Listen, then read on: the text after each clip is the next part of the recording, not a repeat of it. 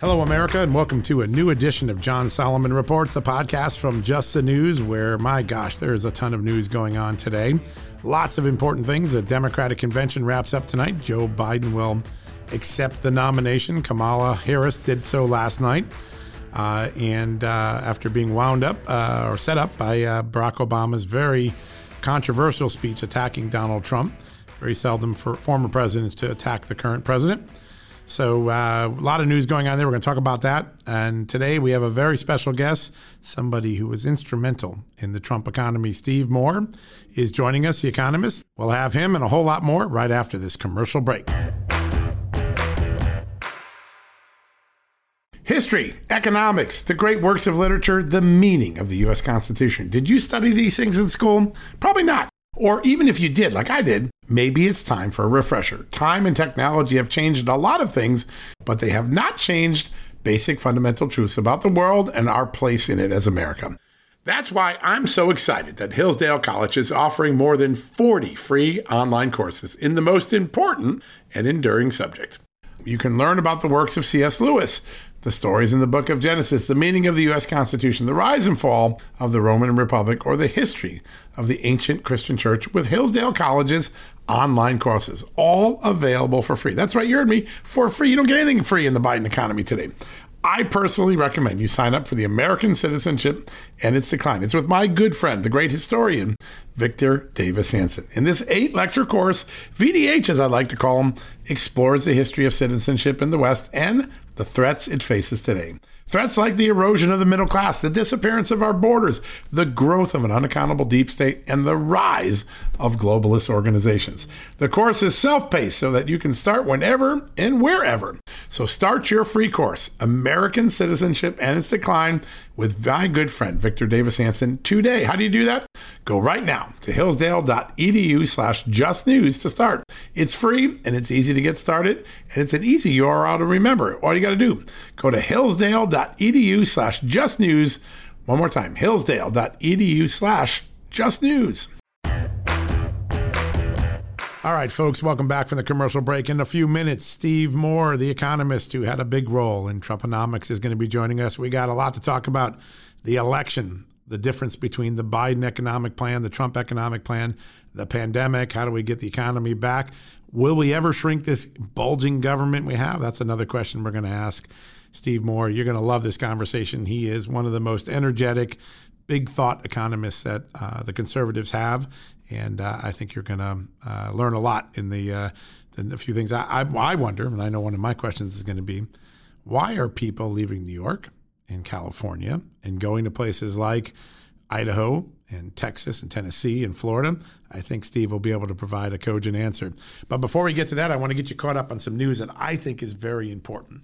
Uh, we, we've been following the Russia collusion delusion for three and a half years. I want to bring you up to one de- speed on one development, and then I'm going to pivot to another issue. Um, it, yesterday, Kevin Clinesmith, the ex FBI attorney, the man who doctored uh, uh, a memo and deceived the FISA court by doing so, trying to hide the fact that Carter Page was a source for the CIA when the FBI was trying to convince the court he was a informer stooge uh, asset of the Russian government. That turned out to be false. He pled guilty. We knew about this last Friday, and we talked about it in last Friday's uh, podcast. But uh, the plea today is the first criminal uh, guilty plea that has been secured by John Durham, and um, it is uh, you know the first accountability, not a big accountability, quite frankly. You and I and a couple of high school kids that were aspiring to be lawyers probably could have wrote this indictment and secured it, but we do have a guilty plea. And I just want to point out a couple things that occurred in the hearing yesterday and leading up to the hearing because people ask me, is there going to be more? Is this all that it is? Again, nobody knows until grand jury indicts whether more things will occur. Nobody knows what's going on in John Durham's head except John Durham and his team and Bill Barr. You know why? John Durham doesn't leak like the Comey FBI, the McCabe FBI, uh, like the Lynch and Holder Justice Departments did. He has been a tight ship, a, a leak free uh, prosecution, which as a journalist is kind of frustrating. I wish there were leaks because I'm a journalist, but uh, he's he's done it the right way. But there were a couple of little clues in yesterday's hearing that I think are very important. And people are hung up on one thing. I know those who want accountability were a little frustrated yesterday when Uh, the judge allowed Clinesmith to say, Yes, I doctored that document. I did so intentionally, knowingly and willfully. It was wrong of me, but I thought the information I was adding to it was true. That may be true. He may have thought that uh, the term source wasn't the right term. Once he doctored the document, it did not matter. It's a crime to falsify a document and then submit it to the court as though it's true. He deserves the criminal conviction that he pled to yesterday. I wouldn't get hung up on that. Here's what I would get focused on there are two things. One is in the actual um, criminal information, the the uh, conspiracy or the document that lays out what Clinesmith did wrong. John Durham, very crafty prosecutor. When he put, he's probably chose every word in that court document uh, for a reason. Well, here is one, a few words I'm going to point out to you. He goes out of his way to say that while Clinesmith misled the court by falsifying the document for the fourth and final FISA, the one that was signed in June of 17 that extended from nine months to a year. The FBI is now, we know, unlawful uh, monitoring of Carter Page and the Russia uh, Trump uh, team. Uh, uh, the three prior FISAs were also inaccurate, knowingly and willfully inaccurate. How do we know that? John Durham says and reveals that the Crossfire Hurricane team, that's the team run by Pete Strzok, they were told in August of 2016, nearly a year before Klein Clinesmith doctors the document to keep the, the bogus uh, argument going, the bogus collusion claim going. But in August of 16, the FBI leadership of the Crossfire Hurricane team was told then Carter Page was a CIA asset, not a Russian stooge. And John Durham goes out of his way to point out they did not tell the court. That's another crime. What John Durham is telling us is that there are other people that were involved in deceiving the court before Clinesmith did the fact. In fact, Clinesmith's doctoring of the document is sort of like the end of the conspiracy, the end of that. I think that those words were carefully chosen by John Durham to highlight what could be coming in the future. But I want to point one other thing out. In the allocution, when, when the judge is walking through Clinesmith, are you doing this of free will? Do you understand? Do you dispute anything? Do you think you're innocent and you're just pleading guilty? And Clinesmith, you know, says, no, I, I, I take responsibility for my actions. One of the things that are mentioned is the plea deal agreement, which we haven't seen yet. We're trying to get our hands on it. But the plea deal agreement apparently states that Clinesmith will not be prosecuted for other activities uh, related to his work at the FBI that may have been criminal. In other words, John Durham has reason to believe that there were other crimes committed on Clinesmith's watch. Now, Clinesmith is one of the lawyers working on the FISA, but that that signals you don't need to put that language in if this was a rifle shot crime. If you know, if someone goes into a store one time and robs a store, you don't say we're not going to prosecute you for other things that we don't think you did. John Durham went out of his way in this prosecutive agreement to make clear that Clinesmith is not going to be charged for other crimes. That means he believes there are other crimes that were committed. I would keep an eye on this. I suspect, and again, it won't matter unless a grand jury hands up an indictment. If John Durham doesn't ask for an indictment, it's not going to matter. But there are some signs, as someone who's watched the federal court system for 30 years, there are some signs uh, in this Clinesmith court appearance yesterday in the Clinesmith court documents that there's a larger role of crimes. And I know everyone say, of course there is. Well, but we, we see it as at laymen. Does a prosecutor see a way to make a prosecution in a court of law in the District of Columbia? It appears that John Durham does from these little hints that occur in the court proceeding, in the court documents. So I would keep an eye on this. I think Durham is still going to be an important player, and I'd also keep an eye on the Mike Flynn prosecutor Jensen and the um, uh, Texas prosecutor John Bash, who are looking at unmasking and unrelated national security um, uh, unmaskings or uh, record searching of Americans. Uh, all three of these, I think, will ultimately uh, give or provide some element of um, uh, accountability when we're done. But I do think Durham has get, shine, uh, shown a light on some other crimes that may be forthcoming and may be charged in the in the coming weeks or months. Again, no one will know when, but at least there's one accountability in the criminal courts now in the books. Kevin Clinesmith guilty of falsifying a document to make it look like Carter Page was a Russian stooge when in fact he was a CIA asset, someone controlled and aiding the U.S. intelligence community, not Vladimir Putin's intelligence services. What a travesty to go back and read the 2017 stories and see how Carter Page was maligned and smeared and uh, dragged through the mud by the media and those leakers at the CIA, the FBI, Fusion GPS, Christopher Steele, all those who created a false portrait of a man who actually was trying to help his country. We're going to try to get Carter Page back on the show. Now, one more thing.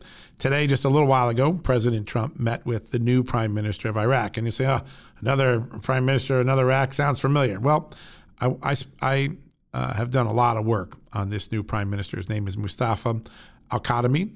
He is a former human rights activist when Saddam Hussein was torturing people in Iraq and using chemical weapons against his people. He uh, is a scholar. He's somebody who wrote wonderful columns about what Iraq could be, not what it is, but what it could be. He became the intelligence chief of Iraq in uh, under just before Donald Trump came in, and he was a very important intelligence ally of the Trump administration at a time when Iraq uh, was falling apart with ISIS and with all of the intrusions that the Iranian-backed militias created the chaos, kind of like what they're doing in our streets today. The militias in Iraq are not that far different from the tactics we've seen in Portland, Seattle, Chicago, New York, and other places, Minneapolis, where uh, violence and urban warfare has been waged against the American people, particularly urban African Americans whose businesses have been destroyed or delayed by these incessant uh, riots. But um, Al Kadhimi has uh, really begun to win the confidence of the U.S. government. Basically, for the last 10 years, the U.S. government hasn't felt good about Iraq's leadership. They have in this man, who you know still has tenuous hold on power. He could be gone. He might be around. But they have in this man a partner that has the potential to get our troops out of Iraq for good, to build a strong economy that would ward off Iranian intrusion and future ISIS movements. You know, if ISIS is gone, maybe some other extremists will try to fill the void. One of the things that President Trump understands, that our Western allies understand, that the Gulf Arab allies that we have, Saudi Arabia, UAE, uh, Bahrain, uh, uh, Kuwait, they understand that if you can prop up and make strong and, and make vibrant an Iraq economy, the Iraqi people will be stronger to ward off Iran, extremists, other threats that they have been so um, uh, fallen prey to in the last uh, five to six to seven years. President Trump our great soldiers, the Pentagon, the defense secretary, they helped eradicate ISIS in uh, Iraq. The country is a little bit more stable as a result, maybe quite a bit more stable. Still have a lot of problems, particularly those Iranian backed militias. But Al Kadhimi is here meeting with the president.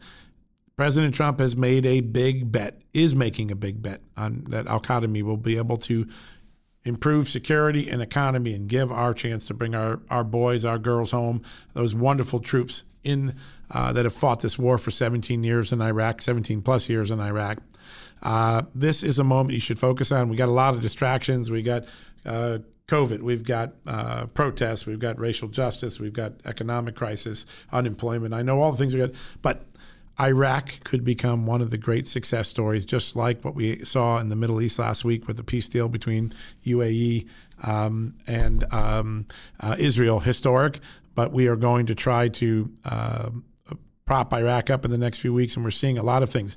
Uh, the Sunni Arab Gulf states are coming in to help. That means it's a regional solution, not a top down nation building exercise by the United States. We're keeping our military there. Al Kadhimi doesn't want our troops fighting Iraq's war. He wants his troops to do so. He promises to clean up the ragtag team that currently provides security of, uh, from Iraq and militias, policemen, troops more like America, more like what we did in Colombia in Latin America in the 1990s to make a fighting force that made Colombia independent of U.S. troops there.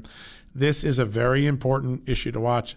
Uh, I have a story up on justthenews.com. Please see what um, uh, I wrote there. I, and among all of our distractions, you have to stay focused on this Iraq issue. It's a very important issue for the future of America, for our military, for stability in the Middle East, for prosperity for the Iraqi people who have suffered through 17 painful years of war and blight. So, important day. Remember that name, Mustafa Al Kadhimi. I suspect if President Trump succeeds, if the United States succeed, if the Arab partners uh, succeed, uh, you may see a success story pulled out of the long, painful path that we've all pursued in Iraq. All right, when we come back, Steve Moore, the extraordinary economist, somebody you're going to want to hear from.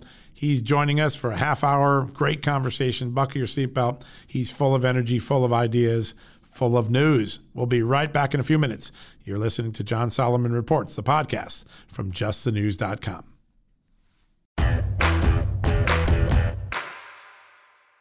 Folks, if you owe back taxes, fair warning, you're not going to like this. The IRS is mailing millions of pay up letters. Millions, I say. Then it's up to the 20,000 new IRS enforcement agents to find you. Why the IRS targets you and not millionaires?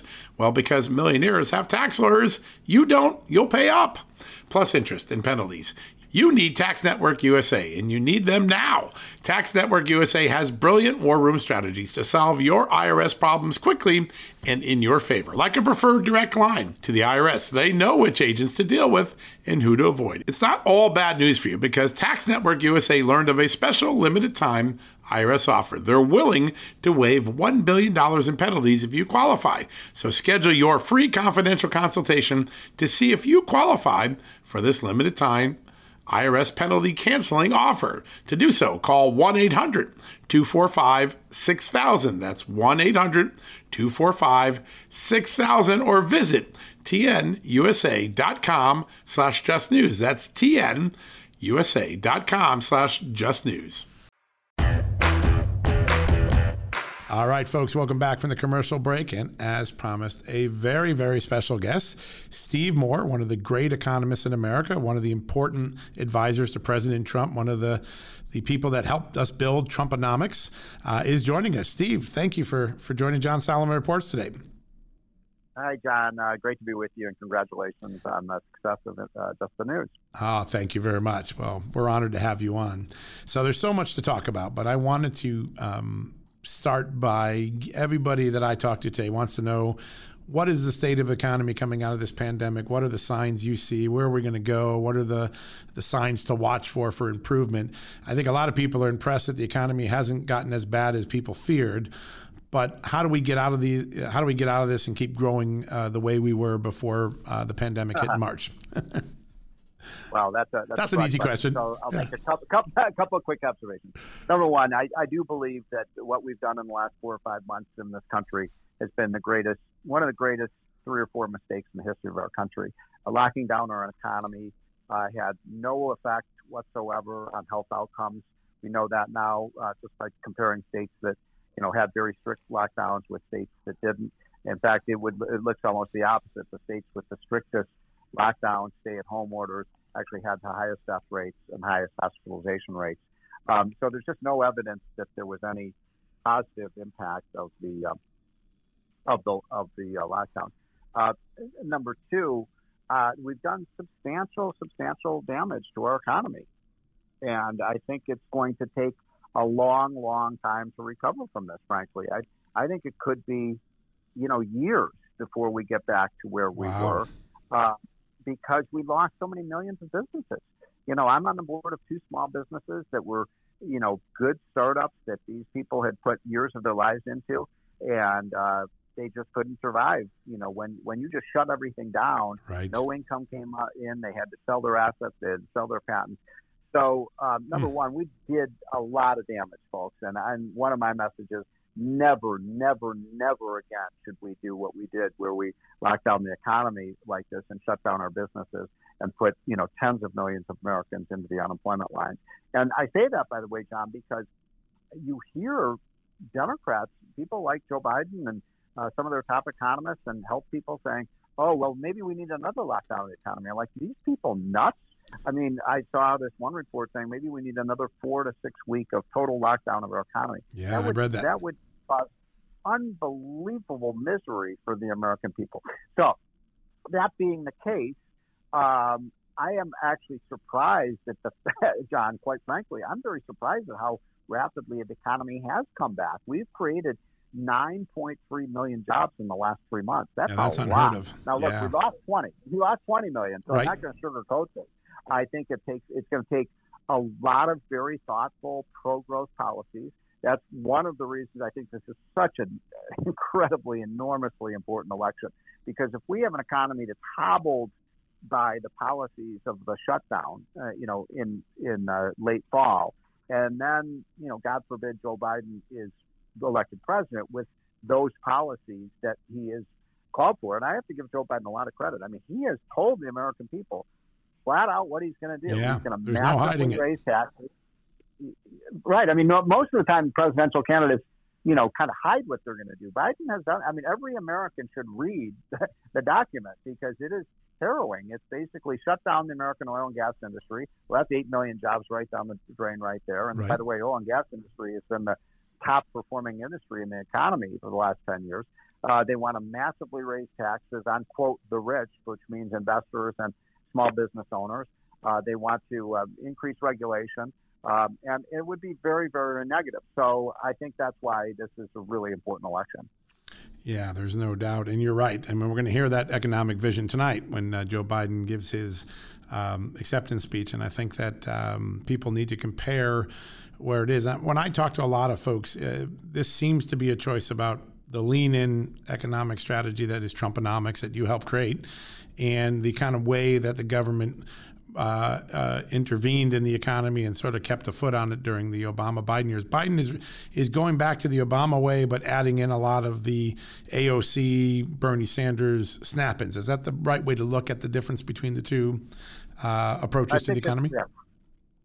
Yeah, I think that's a good summary. Uh, you know, it's interesting. I listened to Bill Clinton um, the other night. He, uh, by the way, the Democrats are the modern day Democrats are kind of embarrassed by Bill Clinton in terms of his policies. But the reason I bring up Bill Clinton is, you know, 25 years ago, you know, when Bill Clinton was president, we cut the capital gains tax, we did welfare reform, we did free trade, we right. did, uh, you know, um, very, uh, we balanced the budget four times. I mean, Democrats don't believe in any of those things today, uh, which is really sad. I think people have to really understand the dramatic left wing takeover of the party. And Joe Biden, believe it or not, John, is running to the left of Barack Obama. It's true. Yeah. No, it's very true. We, we just did an analysis the other day of all the places where he basically moves left of Obama, and certainly he's he's a mile away from the Bill Clinton. I mean, Bill Clinton was a pretty friendly economic uh, president. In, he was. Yeah, and had a great economy I mean, for most of us, uh, most of the time. We did, and, a booming stock market. And yeah. you know, sometimes a moderate Democrat. And, and look, I, I'm a Republican, but I do think it is tragic what has happened to the Democratic Party. It's AOC's party. It's the party of a, a very radical left. Yeah. And one of the reasons I think, in the end, I still think Trump is going to win this election, and I think he will because, in the end of the day, I think people are going to go to the voting booth. It's not going to be a popularity contest. It will be who do I really think can rebuild this economy? Right. And you just put side by side, uh, you know, the, the Trump policies of cut taxes, reduce regulation, better trade deals, uh, you know, um, promote American energy, oil and gas and coal and all the amazing resources we have versus the Biden uh, leftist agenda. And I think at the end of the day, Americans may say, you know, I don't like Donald Trump very much. I don't, I don't like his personality. I don't right. like the way he acts. But you know what? I like the results. We had, John, you know, that's why I wrote the book uh, Trumponomics. We had the best economy in 30 years prior to the pandemic. Yeah. We had the lowest unemployment rate in 50 years. We had the biggest wage gains in 25 years. We had the lowest poverty rate. People don't realize this. I mean, Black Lives Matter, Trump is a racist. Come on.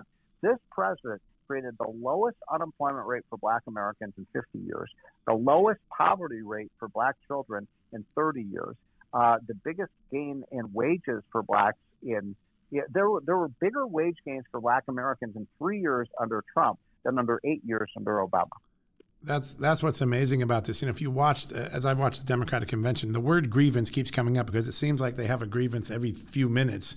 And you know, one of the the biggest grievances, well, is that uh, minorities uh, still don't have the rungs on the ladder that that white folks do. And the, the truth of the matter is, to make that argument, you have to ignore the last three years of what Trump did because the growth is significantly there in in the uh, the Hispanic and and the um, African American yeah. uh, uh, business box.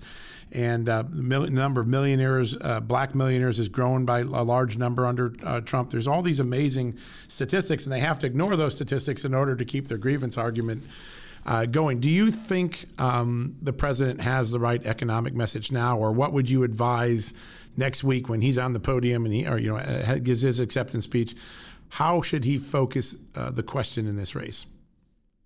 I like the line that he's been using, John, and that he should say over and over and over again, which is a very simple message, but it rings true with people. I rebuilt the American economy once.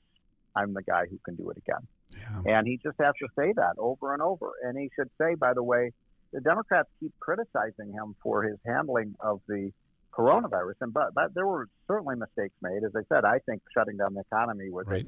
a, a horrific mistake. But you know, he say, well, what, what would you have done differently? I mean, uh, look at the places where uh, the economy has been ruined and where the uh, you know death rates have been highest. Well, let's see: New York, New Jersey, Illinois, uh, Pennsylvania, Rhode Island, Massachusetts.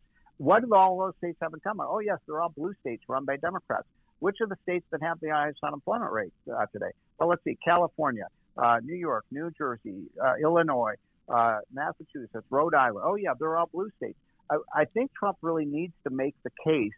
Uh, I'm just a big believer in the red state, blue state dichotomy. And liberals hate that. They hate that because they know they have a problem. Where are people leaving, John? They're leaving New York. They're leaving yeah. Illinois. They're leaving California. They're leaving Massachusetts. They're leaving Rhode Island. They're leaving Pennsylvania. They're leaving Michigan. Where are they going? They're going to Tennessee. They're going to Texas. They're going to Arizona. They're going to South Carolina. They're going to Florida. Uh, this is people are voting with their feet against the policies of blue state America. What Democrats basically say is we want to make America more look more like New York, and what we as Republicans have to say is we want to make America look more like Florida and Texas and Tennessee because those states are absolutely booming. Yeah. Yeah, people want to go where there's prosperity and freedom and uh, lower taxes and, no taxes. and low taxes and right? low taxes. Yeah, yeah, no, that's that's the key, and uh, it does change the political map. At some point, those states could become a lot more purple because of this migration. But um, you have to you have to wonder what um, what effect it has on electoral politics five or ten years from now. But right now, the, the migration patterns are the ultimate statement of voting, which is people are leaving states with high taxes, high regulation, and uh, and low freedom. I think that's really what we're learning. The, we did a we do a study, John. Every uh, we've done it for 14 years Art Laffer and I for ALEC, rating the states in terms of their economic um, outlook and which right. states have the best economic outlook. Now, there's one state, John, that for 14 straight years has come out number one. And I, I wonder if you can guess what, because most people get it wrong. Can you guess what state that is? Comes out number one for uh, best economic, economic outlook. That, that's policies. That's pro growth policies. Wow. So I would, um, I want to say Texas just because I like big things, but uh, maybe not Texas. What do you think? Texas would be my pick. Okay. So Texas number four, and that's a comment. Utah.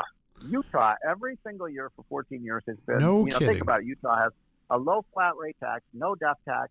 Uh, it has um, it has uh, no pension problems. They've balanced their budget. By the way, the blue states are crying for more money from the federal government. Utah's right. already balanced their budget this year.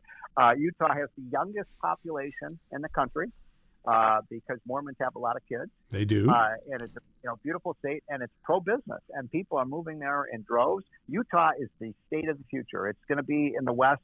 It's going to be the new California. They call it Silicon Valley on the slopes. Wow. That's amazing. Now I didn't know that, and I, I, was four off from the number one slot. That's pretty good. So, what are the other states? So, what, what follows after Utah in your in your ratings?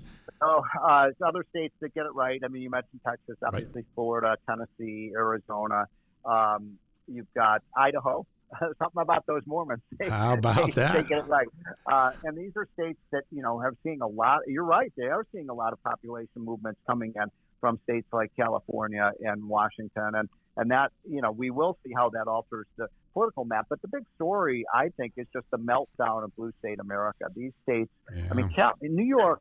Just let me give you an example. New York, over the last ten years, on net, on net, New York has lost almost a million and a half people. That's amazing. And everybody talks about what a great what a great what a great governor Cuomo is. Wow, he's fantastic, isn't he? I mean, they've had a, the death rate from coronavirus yeah. in New York is eight times higher than the national average. All right, Steve. So we've been talking about this election sort of being a referendum between on blue state and blue city failures, whether you're Bill De Blasio or uh, Andrew Cuomo. How important an issue is that going to become to voters as we get closer to election day? I think it's going to be a huge problem, John, for for Democrats because they're one real Achilles heel is the fact that so many of these states that have already adopted these progressive policies are just melting down. I mean, you see this in New York, you see this in uh, New Jersey, you see it in Connecticut, right. you see it in my home state of Illinois, which is tra- tragic uh, what's happened in Illinois. They've lost 800,000 people over the last uh, 10 years. So I think people are going to say, wait a minute, do I really want to make, uh, the Democrats are basically saying, let's make America look more like New York. And what Republicans need to say is, no, we want to make America more like Texas and Tennessee and Arizona and Florida, states that are working. Yeah, that's going to definitely be uh, uh, an important contrast. And uh, it seems as though the president and his campaign and his surrogates are already beginning to hit that message. And uh, I suspect uh, starting next week, we'll start to hear a lot about a San Francisco liberal named Kamala Harris. I think you'll hear San Francisco combined with liberal a lot uh, uh when it comes to her. Um, you've been instrumental on another uh, front uh, on the economy that I want to uh, switch to for a second, and that is China. Obviously, we're in a global struggle for, for economic supremacy with Beijing.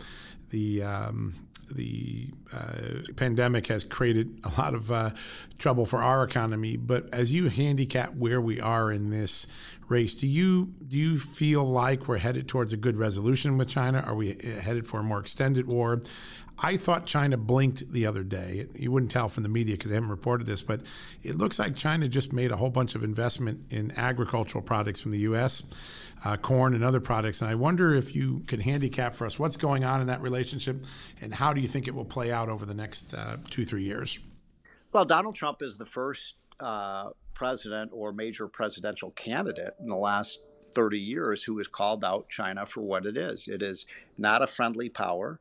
It is uh, it is not an ally. They are um, they are actually um, uh, an adversary to the United States, and they're dangerous. And I I really regard China as as Japan circa 1939. I really think that's how dangerous they are in terms of their wow. um, aggressive military behavior and also you know their predatory economic practices, which we can't put up with any longer. And by the way, John, you know you know me for a long time. I'm a free trade guy. You are. I do. I do believe in free trade, but it's hard to be involved in free trade when you have a country that is trying to bury you. As the, yeah. remember that famous, uh, you know, the Soviet Union. You know, we will bury you. And so we got to be awake to this. And I guarantee you, the candidate of choice for Beijing is Joe Biden. There's no question. I mean, they would love to see Joe Biden elected and adapt, adapt these policies because the big winner will be China. They will. They will become the economic superpower if we, you know, adopt the kind of policies that injure our own economy. So I think it's a it's a big issue. I've, I've said, look, there's four issues. I think well, the reason I think Trump are going to win. Number one, China. There's no question. I mean, Biden has basically been a patsy his whole career when it comes to China. The second is the border. I mean, the Democrats are for open borders, and I'm I'm a pro-immigration guy, but right. we need to have a secure border, and Democrats just don't believe that. The third is you know uh, public safety, which I think is going to be a gigantic issue. Uh, Democrats refuse to condemn the violence and the criminal activity that, by the way, is destroying the very minorities that they say they care about. Uh, and the fourth is overall the economy. And I think those four things, Trump has to hit on all of those themes. Uh, and, and if he does, I think he can win. Yeah, I think a lot of people who are looking at the numbers, there's been a, an interesting movement in the last month. And of course, polls are very volatile. It doesn't matter in August what the polls show. Really, people don't focus until late September, early October, maybe with early voting, maybe a little earlier than that now. But uh, you see some interesting movements, suburban women, which I assume uh, has to do with the security issue, and then African American and uh, Latino voters. If you look at the CNN poll this week, there was a pretty significant jump, particularly in the battleground states. Uh, and it seems as though that combination of security and economic arguments is resonating in those key blocks that have traditionally, uh, certainly in uh, the last few years, been strongly in the Democratic camp. So um, it's going to be interesting. Look, at, look at the people who've been. I mean, this is an important point that Trump has. Who are the victims of the chaos and the mayhem and the arson and the criminal activity. By the way, these are professional criminal gangs that are destroying right. Seattle and Portland and San Francisco and Chicago and Minneapolis and New York. Uh, and they're the victims. It's immigrant groups, they're minorities, they're black families and black owned businesses. 40% of black owned businesses have gone bankrupt or are in financial distress right now. Wow. And, and that's, that's a really tragic thing. I actually think Trump could win a record uh, percentage of black and Hispanic uh, uh, votes in November. Uh, if if if the big if for Trump is he, we have to see, uh, you know, a a uh, this disease. Uh, go into remission. We have to see some better, you know, treatments and so on. Right. If people feel like we're winning the war against the virus and the economy is getting better, I, I, really do think that uh, in the end of the day, I don't care what the polls are. You know, John, I was working for Trump in 2016. In August of 2016, uh, CNN and all the political pollsters said Hillary Clinton has a 90% chance of winning the election. Wow. And these are the same people who are doing the polls today. Yeah. Yeah. Yeah, it doesn't count now. And also, I think what's happening is because there's an, you see this, I'm, I, I used to help with the AP's exit polls. Right now, what the polling companies are doing is they're suppressing uh, Republican answers in the poll because they're afraid that there's too much enthusiasm for Trump and they're over measuring. But I, I, actually think that that's probably suppressing Trump's performance in these polls. When you see a 24, 25, 26 sample of Republicans, when the normal uh, sample would be 31, 32%, um, the polls are being suppressed. Now, I understand why they're doing it because the Trump uh, supporter is so much more enthusiastic than the Biden supporter. But I suspect as we get closer to election day, those numbers are going to adjust. And, uh, you know, we're going to see uh, this a very tight race uh, heading biggest, into election day. The biggest, the biggest problem I think we have is um, is the millennials. The, I, have been looking at these numbers. I mean, I've never seen anything like it. I mean, it's, it's like 75 25 for, for Biden. Wow. Uh, this is this generation that it's troubling to me because they do not value freedom. No. They value safety and security uh, over freedom. And that's an, and, and they also don't believe in the core idea of American exceptionalism. They don't believe in that. And then you scratch your head, why? Why don't they understand right. exceptionalism of America? And John, this is where, you know, I have two millennial sons who are, and I'm always ragging on them. And finally they got so angry at me. They said, well, dad, who do you think made us this way? Ah, and, you know, touche. that's a good comeback. We, yeah, that's a good comeback. yeah, we, we have allowed, we, we baby boomers have allowed the left to take over the social, the, the all the social institutions in America, most importantly, the schools. And and these millennials, all they're doing, AOC is a, is a smart woman. She she's is. just re- regurgitating everything she's been taught since she's been in kindergarten. Yeah the, the targeting of the university agendas, particularly because the, it, there's a, the, the 25%, when you look at the gap in millennials, often it's non college educated millennials that uh, are still more traditionally in tune with Americans' values. But That's those who went point. to higher education, wow. And it's, it's like a whole generation just got a, a, dose of brainwashing or a dose of indoctrination. I don't want to call it brainwashing, but indoctrination in these schools. And I, how do you, you know, that, that gives uh, Democrats a 20 year jumpstart on the next round of elections. What do conservatives need to do if they want to even the field on that again? Well, I think there's a couple issues that Trump really could capitalize on right now. Uh, one is I, I love. I've been an advocate of school choice for you know 30 years. Right. I think it is the single. I mean, Trump has put it very right, and it it, it infuriates uh, liberal Democrats, but it happens to be the truth. The single most important civil rights issue of our time is is school choice. If you really want black uh, economic prosperity, and we all do. The single most it's it's not oh, fight racism. Da, da, da. I mean, it's this that that black American children, minority children, and poor uh, people from poor white homes are forced to go to horrible schools yeah. in the inner cities. And by the way, it's not a lack of money. I mean, New York City is spending twenty thousand dollars per student. Wow! And they're getting the worst possible results. And and this is you know you know this, uh, John, because you're a, stu- a stu- student of politics. But you know, uh, Ron DeSantis probably would not be governor in, in Florida today if he had not been such a strong advocate of That's school true. choice. And he won tens of thousands of black women votes, and black women are the most democratic of They any uh, voting group. But this is an issue. You know what? What uh, black women care more about than than the Democratic Party? Their kids. The education of their kids. Yeah. And so I think that's a great issue for Trump. And he's been a hero. He said, "Look, if the schools aren't going to open up, if the public school in your area isn't going to open up this fall, Let's give them the why money. not give a ten thousand dollar voucher to those parents so they can either homeschool their kids or send them to a, a, a Catholic school or a Jewish school or a Montessori school or a you know a, a, my wife is is forming a little you know, five or six person, you know, with other parents, they're going to have their own school. Isn't that great? Wow. American Innovation Network. Yeah, no, this is a moment. It, the pandemic may actually be an unexpected opportunity for school It choice is. to revive. I was in Wisconsin when Tommy Thompson and the Democratic uh, Assemblywoman from Milwaukee, Polly Williams, uh, first embraced school choice. And, and in that city where schools were failing for so long, the enthusiasm of everyday parents to just realize I got more than one choice now was very palpable in the late 80s and early 90s. And it seems as though the pandemic may have uh, accidentally put that back on the front burner in a way that we couldn't have imagined. Teachers' unions, though, are a big obstacle in this, aren't they? Well, you know, teachers' unions, I think, um, have so overplayed their hand in this pandemic. You saw what happened in Los Angeles uh, uh, school district, where I think they said they have something like 25,000 uh, teachers. And, you know, they said, not only are they not coming back for health reasons, they said, we're not going to come back until we have Medicare for all, right. higher tax on the rich, uh, Green New Deal. And, you know, at this point, you just have to say, okay, don't come back. We can find other people to teach our kids. I mean, really, seriously. Yeah. I mean, why do we turn our our schools over to those people? They are the most liberal people in America. Uh, they don't teach American exceptionalism, and they they do teach this victimization culture, which I think is is very subversive, frankly. And Yeah. so um, I, I do think that we could see the dawning of a new age of. Uh, letting parents send their kids to schools that work. Every child is different. I have, uh, you know, four kids myself, and every one of them is different. Everyone has different needs, different interests, different levels of academic achievement.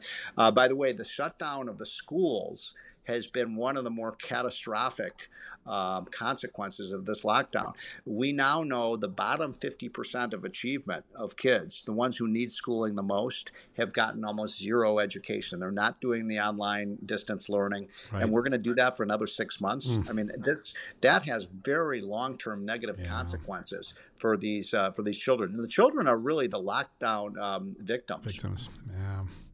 Yep, you would have wished that adults could have figured this out better, but we, we haven't. I want to take you to one place uh, more because I think we're going to hear a lot about it tonight because uh, uh, Joe Biden will have to push this way in order to keep his uh, progressive side of the party in line. Uh, green energy, the uh, the we need to be a cleaner uh, energy economy. We're going to do it right this time. We won't do Solyndra this time. California has had a series of rolling blackouts during a very hot summer in California. Um, is that a sign that the grid implementation that the Obama Biden ticket tried to create this clean green energy has failed? Is California sort of it was California was supposed to be the proving ground for clean energy? Does the rolling blackouts this summer have some connection to the failed implementation of that policy? Well, there's no question about that. I mean, uh, California has shut down their coal and their natural gas plants. Uh, not entirely, but almost entirely. There's no backup right now to to wind and solar power. Look, um, this is really a simple one. I mean, uh, I, I've maintained for the last 20 years that the radical climate change agenda is an albatross around the neck of the Democratic Party. Um, we have look what what the reason the U.S. economy got out of the last recession had nothing to do with Obama's policies. It, you can really summarize it in uh, in four words: shale, oil, and gas. Right. It was a revolution in American energy overnight because of these incredible new technologies. We more than quadrupled the amount of oil and gas we thought we had. By the way, while this was going on, Barack Obama was running around the country saying we're running out of oil in the United Right. States. Like President Obama, we're not running out of oil, we're running into it big time. so we are now the number one oil and gas producer in the world. We have 500 years worth of coal. We have uh, Illinois. I was talking to my friends. Illinois has more BTUs of um, of energy than Saudi Arabia has. It's so rich in and and, and coal and other resources. It, natural gas is the wonder fuel, John. I've described it as the wonder fuel many times. It is abundant. It's made in America. It's cheap. It's efficient and it's clean burning. It's everything that you want in an energy, right? Right. Everything that you want. And these left wing environmentalists are against it. I mean, how could they be against something that's a clean burning fuel that's reducing our carbon emissions? We, the United States has reduced its carbon emissions more than any other country. All these countries that signed the uh, the uh, uh, the uh, the what Paris? Accord, The, sorry. the Paris Accord. Yeah, the Paris Climate Accord. All of those countries are, are are not even coming close to meeting their targets. Gee, that's a shock, right? Yeah. That they wouldn't honor their treaty agreements. The country that's not part of the, the Paris Climate Accord, the United States, we are reducing our carbon emissions, and it has very little to do with with uh, windmills and solar power. It's almost all all a result of of this conversion uh, to natural gas. Look, I believe in all of the above. Let's use natural gas. Let's use oil. Let's use coal. Let's use nuclear power. In some states, you know, uh, wind and solar power can be uh, efficient. But this idea that we're look, Joe Biden says by the year 2000, 2035, which is only 15 years away, John, right. we're going to have zero, zero carbon. Uh, I mean, zero uh, fossil fuels. Zero. It's, I mean, that is lunatic. Yeah, I mean, there's no way. Even with the great innovative spirit of America, there's no way you can hit that that uh, agenda. It's a it's a it's an empty promise just based on reality. I mean, they couldn't even hit the EPA targets for car fuel efficiency that Obama got a lot of praise for. We never hit them. Well, and, the, but the important point about this is think I, I, actually think this is the reason that uh, Biden is going to lose Pennsylvania. He's going to lose Ohio. He's going to lose West Virginia. He's because we have now ten states, even New Mexico. New yeah. Mexico is a major oil and gas producing state. So is Colorado. Trump has to you know, remind people in these states because the oil and gas industry creates eight million jobs. Yeah. And say these people talk about what is their thing? They call themselves made, made in America or whatever right. their theme is. Made in America. We're making oil and gas. We're the energy superpower, and they want to make us use more expensive energy, which is going to mean that China, which is going to. By the way, China. Every time we shut down a coal plant in the United States, John, China builds ten of them. Isn't that crazy?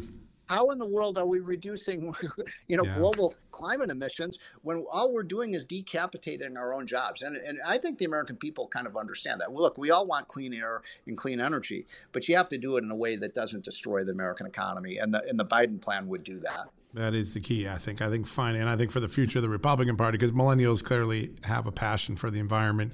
Uh, the Republicans are going to be able to, I think, over the next few years, lay out a way that you can go about improving the climate, improving uh, pollution, without having to take away our jobs and making John, us all homeless. Why is yeah. it? Why is it the left is against nuclear power? Yeah, nuclear a, power is it's amazing, isn't it? Zero emissions. Yeah, zero. Yeah, and, and it's been unbelievably safe.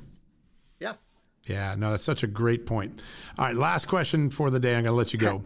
Uh, when we look out at the um, agenda of the Democratic Party, the agenda for the Republican Party, one thing that is going to hit both parties soon is just the overwhelming debt that America has accumulated, particularly in the Obama years. Obviously, we've spent very heavily during the pandemic because of the shutdown to, to prop up the economy the next president, whether it's Joe Biden or Donald Trump, is going to have to do something like what Newt Gingrich and Bill Clinton did, which is wrestle these budgets to to the ground. Do you think Republicans and conservatives have a plan for getting debt deficit con- under control?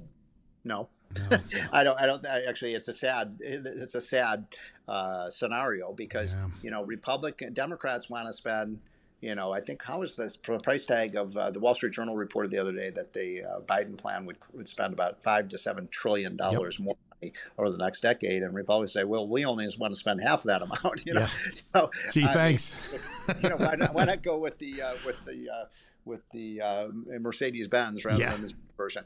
But uh, look, I think that the solution to our budget problem and our debt problem, which you're right is is enormously burdensome, is we've got to grow. We've got to grow the economy. We've got to get people back to work on jobs. We've got to get America number one in every strategic industry, whether it's manufacturing or construction or the, you know the incredible uh, technology industry that we have. Grow, grow, grow. That's the John F. Kennedy, Ronald Reagan, Donald Trump philosophy: is that growth solves all problems. And yeah. you know, I, I think that uh, given that there's not a lot of appetite for cutting spending, you know, let's get more tax revenues in, right. not by raising taxes, but, but getting America back to work. Yeah, and it, we learned from a, a, little tiny experiment by Rick Grinnell that we probably could shrink the government and no one would notice because he went into ODNI and sent all those employees home, and uh, we're not any less safe. And the ODNI is still doing its job every day. I suspect there's an enormous opportunity to find the triplications in in uh, the federal government and get rid of them without you know removing the missions that people support. Um, do you think Donald Trump will have that in a second term? Do you think he'll shrink government? One of the, one of the things I've urged him to do, and I think it would be so smart. I'm frustrated that I haven't had more success with him on this. Is he needs? I don't know if you remember, John, uh, when Ronald Reagan first came into office, he had something called the Grace Commission. Do you do. remember that? I do remember that. Yes. Yeah. A lot of people who are younger have never heard yeah. of it, but it, it was a you know a multi-million dollar privately financed uh, commission, uh, uh, you know, appointed by Ronald Reagan to go through every nook and cranny of the United States government, every agency, and find out where there was waste and inefficiency. These were some of the leading CEOs of the country, and they went through and they found, you know, billions of dollars of of, of, of waste and fraud right. and inefficiency. And by the way, that was what uh, 40 years ago when, right. when billions of dollars was a lot of was money. a lot of money. So, yeah, now I it's mean, like nickels. Yeah. I, what I've told Trump to do is do your own grace, do a new grace commission and wow, identify what a great idea. incredible waste and inefficiency uh, of, of our government and, and redundancy. Redundancy. We have 82 different job training programs. You know, we have 56 different special ed programs. I mean, you got to consolidate. You got to get uh, like I'd love Fred Smith, the CEO of FedEx, a, yeah. a, good friend and one of the greatest CEOs in American history. Yep. Let's ha- let's have the Smith Commission and go through and find ways we can save money because Americans hate waste. They do. And there's a lot of waste in government. Yeah, and, and that's have... a bipartisan issue, John. Yep. No, that's exactly right. And it hasn't been on the table really for about 15, 16 years. Quite frankly, even in the Bush years with all the Homeland Security spending, it just never was a priority. I think it would have been a priority for Bush if 9 11 hadn't happened. But, uh, well, John, let me give you one example. Yeah. I mean, this is very pertinent to the time we're in right now. So we've been spending um, somewhere in the neighborhood of 50 billion dollars a year on um, on uh, the Center for Disease Control. Yep. You know, that's a lot of money. That's a it lot is. of money. And we have a major, uh, you know, we have a major pandemic, and these things come around every 30 or 40 years, and they're completely unprepared. And then you look at the website of, gee, what has the CDC been doing the last, uh, you know, uh, 20 years? Oh, it's all been stuff like, um, you know, LGBTQ yeah. issue and, uh, you know, climate change and uh, all of the stuff that has nothing to do with its core mission, yeah. which is to prepare us for a pandemic. And because they took their eye off the ball, they caused trillions of dollars of damage uh, to our economy. The solution isn't to just give them more money. It's to say focus, focus yeah. on what you're there to do, and that's a problem with a lot of government agencies. It's called mission creep, and it's very, uh, you know, every single agency in government now has a climate change office. I mean, come on, yes, really. Yeah it's uh, it's pretty it's pretty remarkable, and uh, there's a great opportunity, I suspect, in a second Trump term, if there is one, to to do so, and uh, we'll we'll have to see if history allows for that to happen. Well, Steve, I could talk all day with you. You are an amazing thinker, and uh, I'm so grateful you were able to spend so much time with us today. I know our listeners are going to love this, and maybe we'll try to get you back before Election Day to handicap okay. the final stretch. Thanks, John. All right, Steve. Week. Folks, you've been listening to Steve Moore. How lucky have we been? We're going to go to a quick commercial break, and we'll wrap things up. Folks, Factor's delicious, ready to eat meals make eating better every day easy. Wherever tomorrow takes you, be ready with pre prepared, chef crafted, and dietitian approved meals delivered right to your door. You'll have over 35 different options a week to choose from, including keto, calorie smart, vegan, plus veggie, and so much more. And there's even more to enjoy with over 55 nutritional packed add-ons that help make your weekly meal planning even more delicious and easy. What are you waiting for? Get started today and have a feel good week of meals ready to go. If you're like me and have a busy schedule that the last thing you want to worry about is what to eat or having to go to the grocery store. Factor makes it easy as they are flexible to your schedule. Get as much or as little as you need by choosing 6 to 18 meals per week. Plus, you can pause or reschedule your deliveries anytime. Plus, Factor meals are 100% ready to heat and eat, usually in just two minutes. So there's no prepping, cooking, or cleanup needed. Head to factormeals.com slash justnews50 and use the promo code justnews50 to get 50% off. That's uh, the code justnews50 at factormeals.com. One more time, factormeals.com slash justnews50. Use the justnews50 code and you will get 50% off your first order. All right, folks, we're back from the commercial break. And uh, let's wrap things up for today. That that conversation with Steve Moore is something to remember. A lot of food for thought about the future of the economy, about the blue state, blue city flight that America is enduring. We have to ask ourselves if those policies in those blue states are so good, why are people fleeing by the millions? Um, you heard about the ideas that Steve uh, has for the president's reelection campaign, the messaging, what could happen in a second term, whether uh, Trump or what could happen in a, sec- a, first term for Joe Biden, the differences between the candidates, what's at stake in this election.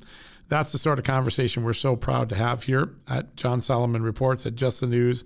It wasn't an interview, it's a conversation. I hope you benefit from that. I hope you like that. If you enjoy this podcast, if you enjoy the news that we produce at justthenews.com, remember there's something you can do sponsor, buy, support our incredible advertisers, our sponsors, the people who make this show possible. We're so grateful. We'll be back on Tuesday with a new edition of the podcast. Until then, be safe, be happy, enjoy your families. And of course, when you need a news fix, go to justthenews.com. We have all the breaking news and so much more. You've been listening to John Solomon Reports, the podcast from Just the News. We'll be back next Tuesday with our regularly scheduled show. Folks, financial experts thought we were in the clear. They were anticipating around six rate cuts by the Fed this year, and then the inflation data came out higher than expected again, just like we've been predicting. Friends, this isn't going away anytime soon. It can't.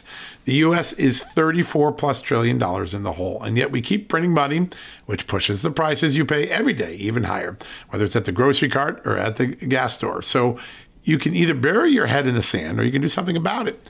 Diversify a portion of your savings into gold with Birch Gold Group. Gold is your hedge against inflation, and Birch Gold makes it easy to own. They will help you convert an existing IRA or 401k into a tax sheltered IRA in gold, and you don't pay a penny out of pocket. All you got to do to get started, text Just News to 989898 and get your free info kit on gold. Then talk to a precious metal specialist on how to protect your savings from persistent inflation. The way to do it with gold. All you got to do to get started on that journey with my good friends who I trust more than anyone at Birch Gold Group, text Just News to 989898 right now.